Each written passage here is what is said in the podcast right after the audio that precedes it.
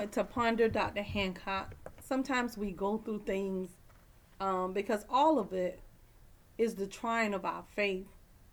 Because the word of God tells us the trials come to make us strong. But sometimes we don't look at it that way. And we become wounded in spirit. That thing has just really been on me. Why? Because God said that he's going to do this, or my perception of God saying he's going to do it, and how God do it is different.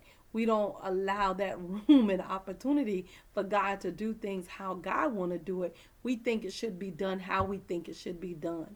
And he's really teaching me that his ways is truly not my ways, and his thoughts are not my thoughts. Yahshua Kabai. Second Corinthians 10:5 says, cast down imaginations and every high thing that exalted itself against the knowledge of God, and bringing into captivity every thought to the obedience of Christ. So I need you to bring your thoughts, every imagination, whatever God say is what God will do. But how God do what God do in God's timing is God's business. Our job, my job, is just to make sure that in my mind, I'm not giving God private thoughts about what he said. What do you mean, Mary? I'm not thinking opposite. I'm not contemplating opposite. I am going on the very promises of God. And I have to stay, and we as Christians have to really stay in the very, at the foot throne of mercy of God, because the enemy is coming to deceive as if the very elect of God. And in this season, which the pandemic, the enemy is trying to deceive us and manipulate us with our faith.